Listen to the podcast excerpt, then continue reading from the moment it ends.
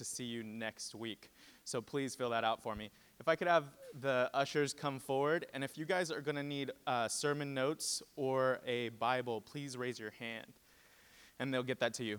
Um, so I'm not Nate. Uh, as you can tell, he, if it was, he grew a beard and gave up the height for the beard.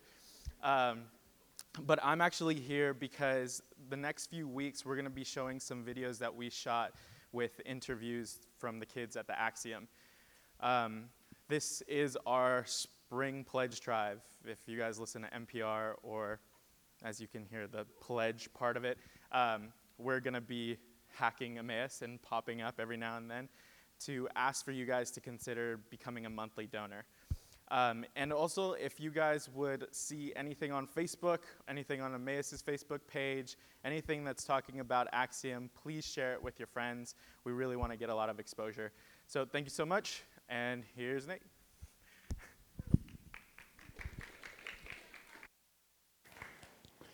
Good job. Well, welcome. The Axiom, in case that's a new word for you, is a youth center that we started in August.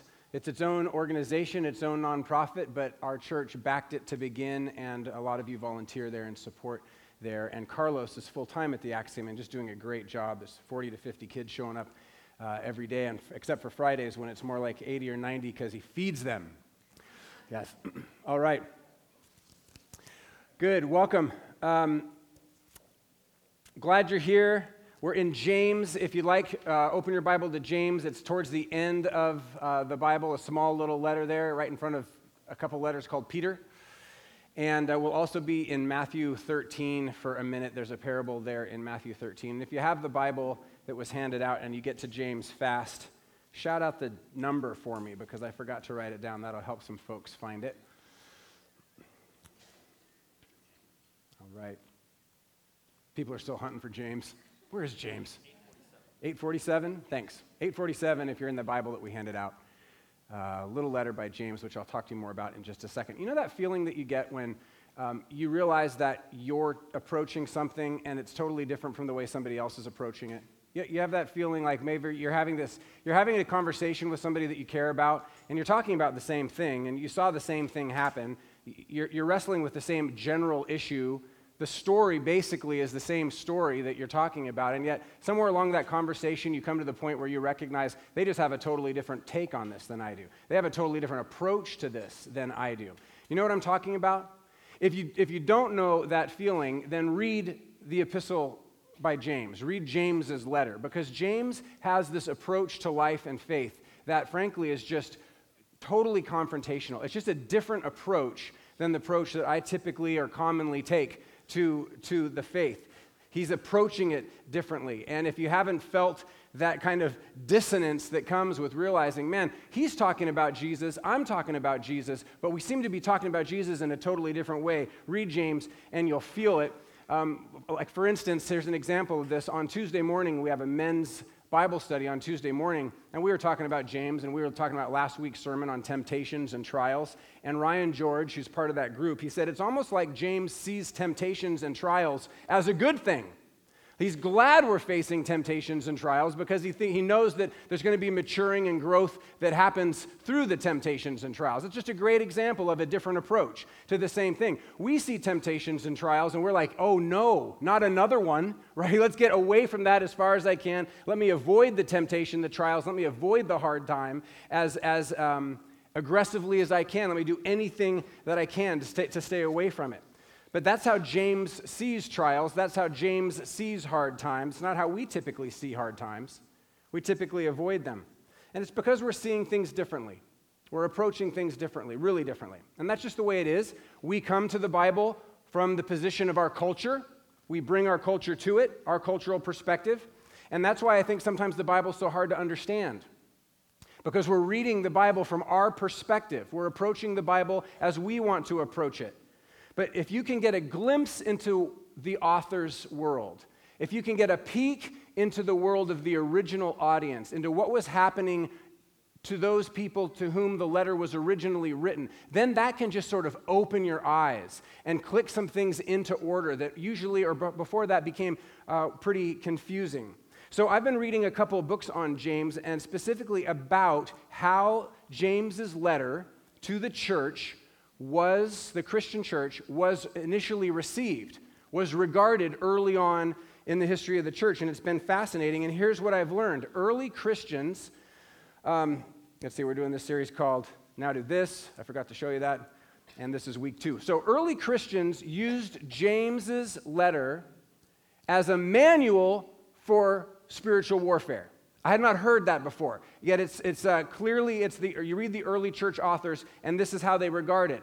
The author writes, um, one author writes that the most significant feature of James is that it is to be read as a survival manual for Christians who are experiencing hard times. Uh, one of the ancient groups that uses the book of James or James's letter most frequently uh, are early Christian monks. I think this is so interesting. If you've hung around me at all lately, you know I have a total fascination with, with monks. Um, but in other words, if you were an academic, then you were, and you're occupied by theological debates, then your writings are full of scriptures about doctrinal fine points, those kinds of things. If, on the other hand, you are into politics or government, then your early first century, second, third century writings, if they quote the Bible at all, so maybe more fourth, fifth century writings, they're going to quote Bible passages about order and peace and structure and submission and things like that. But if you're a monk, if you're a monk and if you're committed, your whole life is committed to the formation of your soul, if you see prayer as your primary work, and you see work primarily as a way to pray, well, you loved James. You loved James. You're quoting James all over the place. You're reading James all day long. You're soaking in James. You're quoting James because that's what James is about. James is like a first century playbook for spiritual athletes. James is kind of like if you're in this situation, this down and distance, you run this play.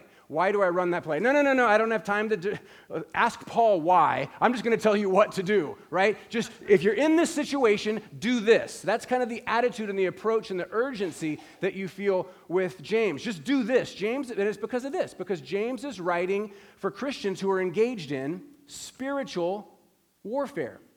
That might sound too Frank Peretti, but intense spiritual um, crisis or adversity or tough times or trials or temptations. And that's why I think James seems a little bit intense when we, when we read him.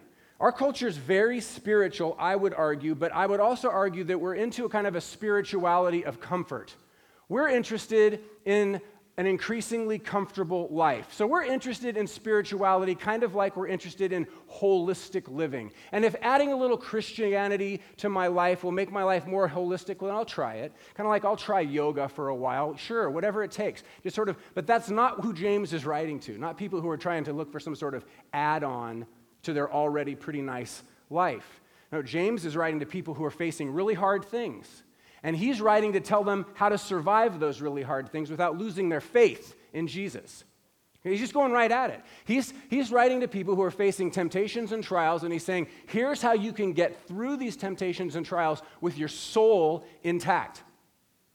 Um, it's not an add on, he's talking about essentials. And Christians so commonly in the first century, James's letter is written about 60 or 70 AD. Christians are so commonly facing really challenging realities that the letter that James writes just gets handed around to the whole church, just to Christians everywhere. It's like people read this little letter and like, man, this is really good. This is really helpful. Everybody's got to read this. And so it becomes the first letter of the Christian church that's just generally um, distributed. It's not like the letter to the Romans or the letter to the Corinthian church or the letter to the Ephesian church. It's the letter to the whole church, the first one, and it's really, really widely used. So, last week we focused on James's instruction to those facing hard times, temptation, uh, trials. And this is what he said He said, If you need wisdom, ask God. He will give generously to all without finding fault. That's the summary of last week's. If you lack wisdom, the assumption is you're facing a hard time and you need wisdom. That's his assumption. So it's a rhetorical question because, of course, you need wisdom. If you need wisdom, he said, ask. Ask for it. And then three things God will give generously, He'll give to everybody, and He'll give without finding fault. And otherwise, you haven't, other words, you haven't disqualified yourself with your stupidity um, to receiving wisdom from God. He still wants to give you wisdom. And so the question I asked, or was asked most after last week's sermon, is okay, after I've asked for God's help, how do I hear it? If I've asked for God's guidance, how do I hear God's answer? Which, of course, is a real challenge. Um, and we'll commit a whole teaching to that in a few weeks because I think it's really worth trying to address wholly. But I'll begin to answer that question today by addressing probably the most difficult part of the process of hearing God. I think the most difficult part of the process of hearing God is developing the posture that is necessary in order to hear God. Okay, it's establishing and nurturing the condition of the heart which is needed in order to hear God. In other words, it's finding that space, finding that state of being that is essentially the prerequisite for hearing.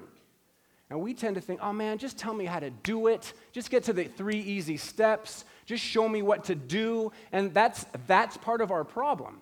That's part of our problem. This is not a technique. This is not IKEA instructions, no words, just pictures, right? A dummy can do it with a piece of tape or whatever when you're building your bookshelf that falls apart. We're talking about spiritual discernment. That's what we're talking about. So you can't reduce it to a technique, it just can't happen. James is going to tell us what to do, and I'll try to address that from a technique standpoint in the next few weeks in part. But what he's really going to focus on is what we're going to focus on today is the heart of the issue. And the heart of the issue is this Are you ready and willing to embrace what God says? That's really the heart of the issue. Not to consider what he says as one of several opinions that you'll just you'll weigh out to decide which one you like better. But to seek his words as the words of life, as the one opinion that matters the most, and are you willing to respond in obedience to what he says, whether you like what he says or you don't? Last week, I asked a series of questions, and one of them was why don't we ask God for wisdom more often? Why don't we ask God for wisdom uh, first when we come into a room? And I think that I wondered out loud is one of the reasons that we really don't want to know what He thinks. We really don't want to get God's wisdom about X, Y, and Z. Oh, I love God's wisdom about the situation in which I'm totally stuck I have no idea what to do. But in terms of this situation where I do know what I want to do, or my business where I, can, I know I can kind of do this and get advanced, do I really want to know what God wants me to do in that situation? I think sometimes we don't ask because we really don't want to know. James says in several ways and in a few specific places that in order to hear what God says, you need to first want to do what God says before you even know what he's going to say. It's like a prerequisite to hearing is a willingness to follow through on what he says.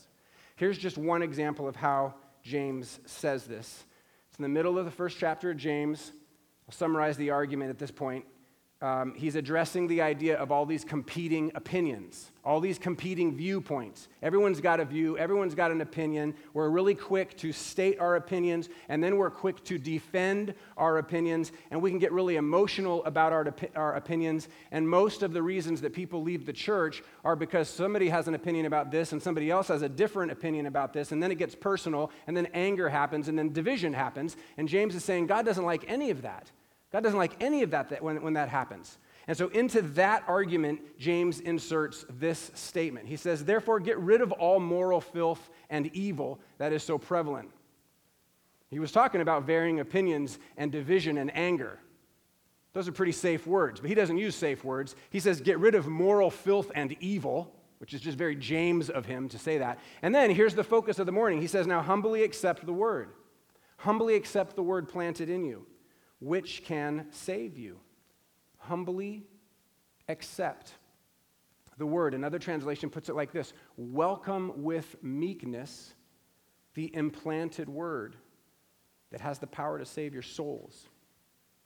So, the posture of the heart that is critical if you're going to grow in hearing God, in discerning His guidance, is the desire to welcome the word. To welcome the word. Not to consider it, simply, not to evaluate whether or not you agree with it, but to welcome it, to embrace it, to let it take root in your soul, to throw your whole life into union with the Word, to welcome the Word.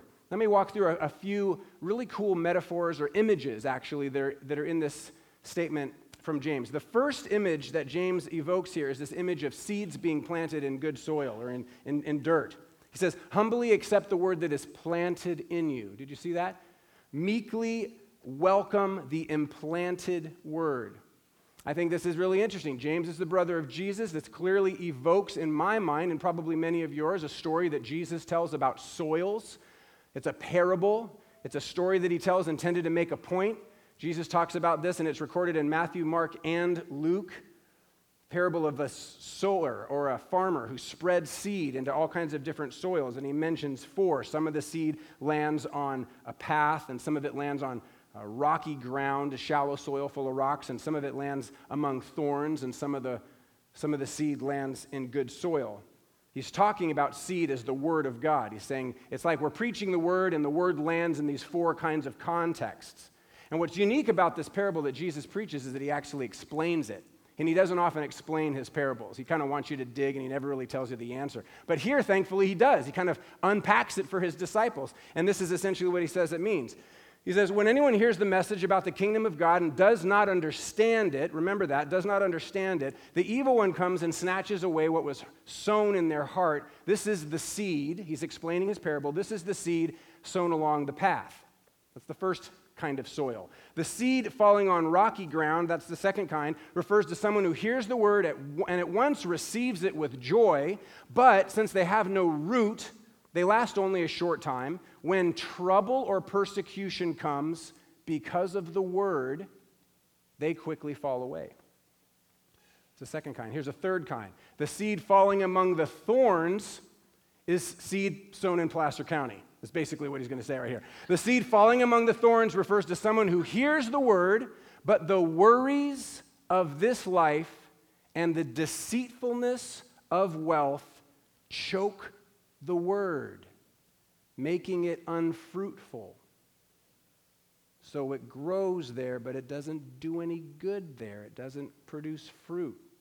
But the seed falling on good soil, here's the ideal for Jesus, refers to someone who hears the word and understands it. This is the one who produces a crop, yielding 160, 30 times what was sown. Now, the ideal here for Jesus, he says it twice, is this idea of understanding, which is really challenging for me. He says, if anyone doesn't understand, it's because of these three reasons path, rocks, thorns. If anyone does understand, well, there's the evidence of the good soil, and, the, and there's going to be fruit as a result. The confusing part, stick with me here, the confusing part is our understanding of the word understand. It can sound like it's all about intellectual ability, but that's, of course, not what Jesus is talking about. Right? The root of the word that is translated understand is a word that means to unify, to integrate, to do something with, to act upon. And so it's the same idea. Jesus is talking about the same idea that James, his little brother, is talking about when James says, humbly accept the word or welcome with meekness the implanted word. It's not about intellectual understanding, it's not about that. It's about action, it's about welcoming the word. It's about unifying your life with the Word. It's about integrating the Word into your life, into the way you do life, the way you live life. It's about doing something with the Word. So, to understand in Jesus' vernacular is not this cognitive intellectual assent. Oh, that makes sense to me. That's not to understand from Jesus' perspective, is to, is to integrate a concept with your lifestyle, right? It's to fully envelop it like seed in dirt. So that's the first idea. Like good soil with seed, humbly accept the word planted in you. That's what James says. And then James gives us kind of the, the reason why we should do this. And here's the second image. He says, it can save your soul. He says it has the power to save your souls. And this introduces this second image. And it's this image of joyful freedom, this image of salvation, this image of being rescued, this image of running freely into salvation. Remember, James is a manual for those who are in spiritual warfare. So he's not talking about, hey, this is a nice little addition to your life. He's talking about you're stuck. You're being tempted and you're in a hard time. And I'm going to tell you how to bust free from all of that stuff. I'm going to tell you how to live free and to run and to truly live, even in the midst of real, actual persecution and adversity. As I welcome the word, as I unify my life with the Word, as I integrate my life with the Word, my soul, my essence, my very being, James says, is going to come alive. I'm going to begin to breathe. I'm going to begin to live and to run. Where? I'm going to run into salvation, right? I'm going to be rescued. I'm going to fully live.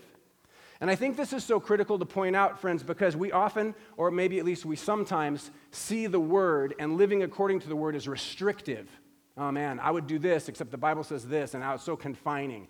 Uh, it's, it's so restrictive of me. And I think this is the way our culture maybe sees the Word, but it's certainly not the way the faithful who have gone before us have seen the Word not as restrictive. I've told you before that I have this sort of personal tradition of reading Psalm 119 on my birthday. It's this big, beautiful prayer in the Psalms by David. And I started this a long time ago. I think this year was my 22nd year in a row that on the morning of my birthday, I'll read this psalm, Psalm 119. And the theme of the psalm is this David is like, I love the word.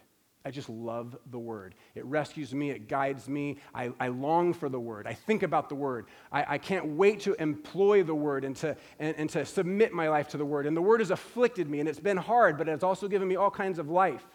And at one point in, in verse 32, he says, I run in the path of your commands, for you have set my heart free. Isn't that interesting? That's not the way we see the word co- commonly. We see the word as, oh man, I lived according to your word and my whole life was so confined. It, it, but that's not David at all. He's not like, oh, your, bo- your, your, your word boxes me in. He's like, no, I run in the path of your commands because your word has set my heart free. I just love that. Testifies to the very opposite of kind of a cultural view of the word, which is that God's word sets our heart free. God's word sets us into salvation. This is what James has experienced. This is why he's welcomed the word and, it is, and his life has come alive as he's welcomed the word. The word has the power to save your soul, he says. And he's not just talking about going to another place when you die, he's talking about coming alive and living in that freedom, even in the midst of persecution, even in the midst of pain and grief and real hard times. Remember, he's talking to people who are experiencing really hard times. So, James evokes these biblical images of soil, welcoming and integrating the word, and this image of running freely. That's my that's the hope. That's what's going to happen when I do embrace the word.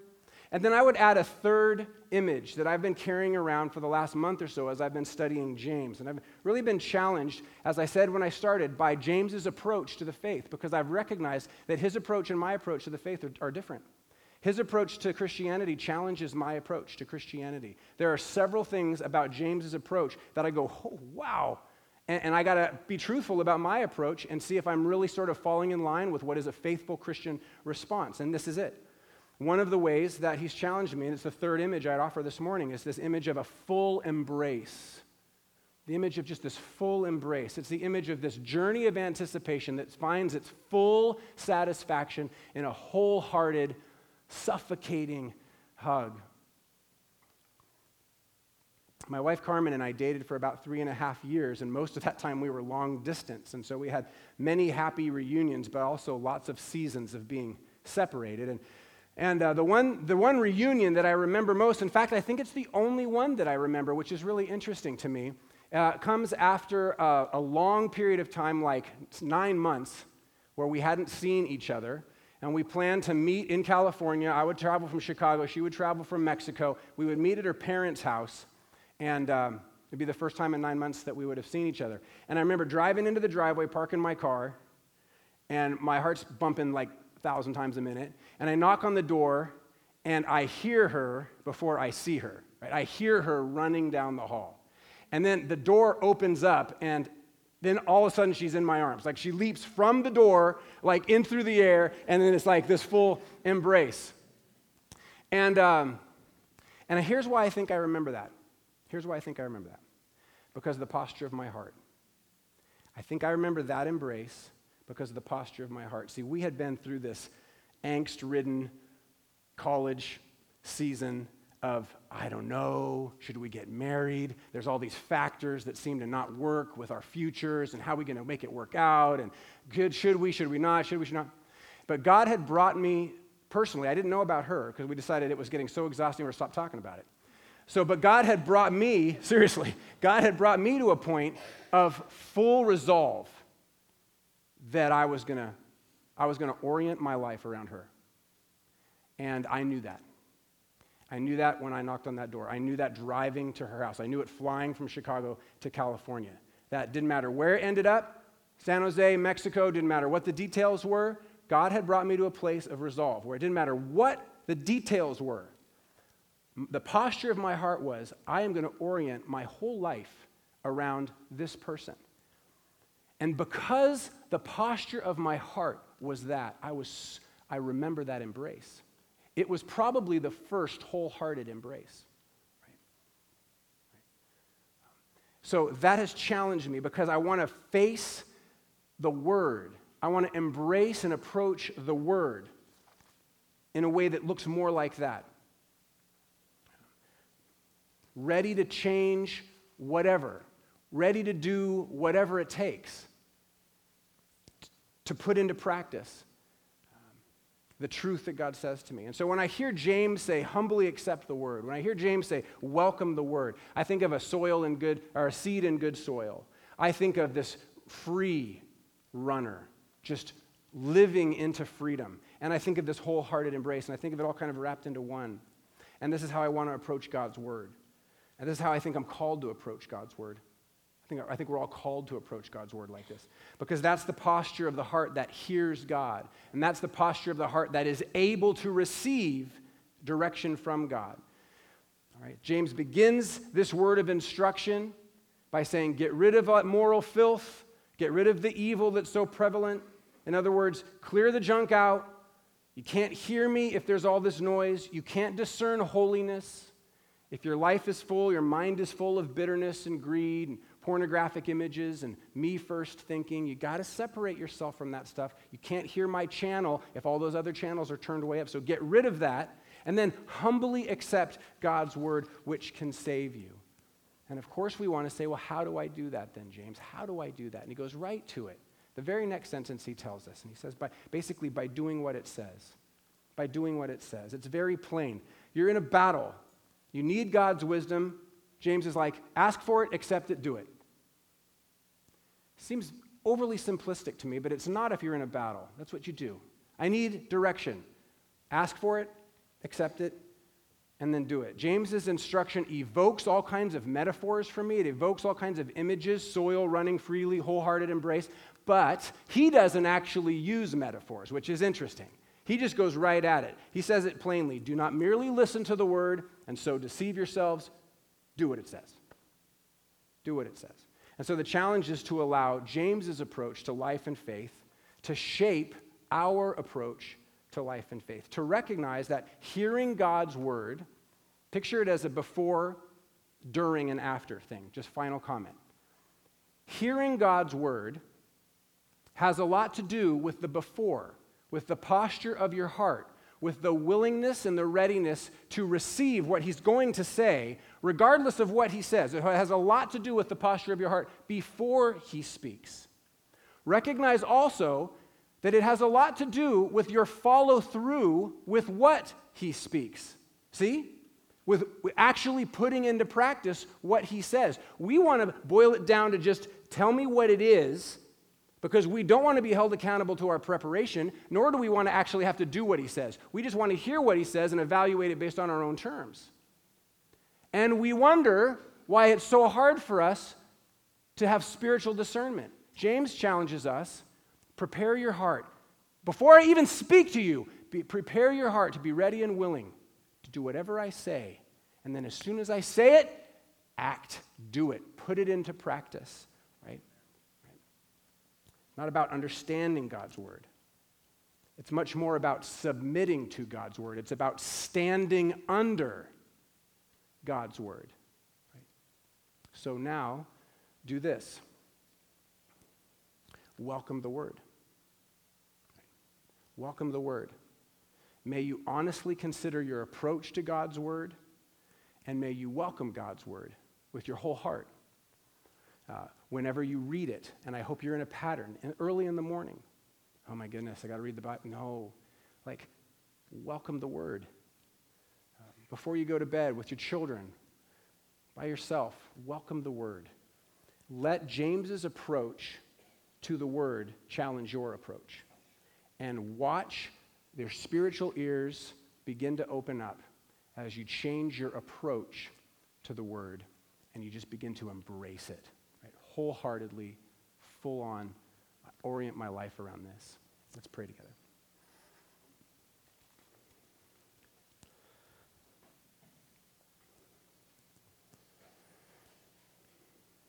I just think of all the noise, Lord. There's just so much noise, and there's so many responsibilities, and just on and on. And uh, sometimes I think it's no wonder that we don't hear, and uh, it's no wonder that no wonder you don't make sense to us.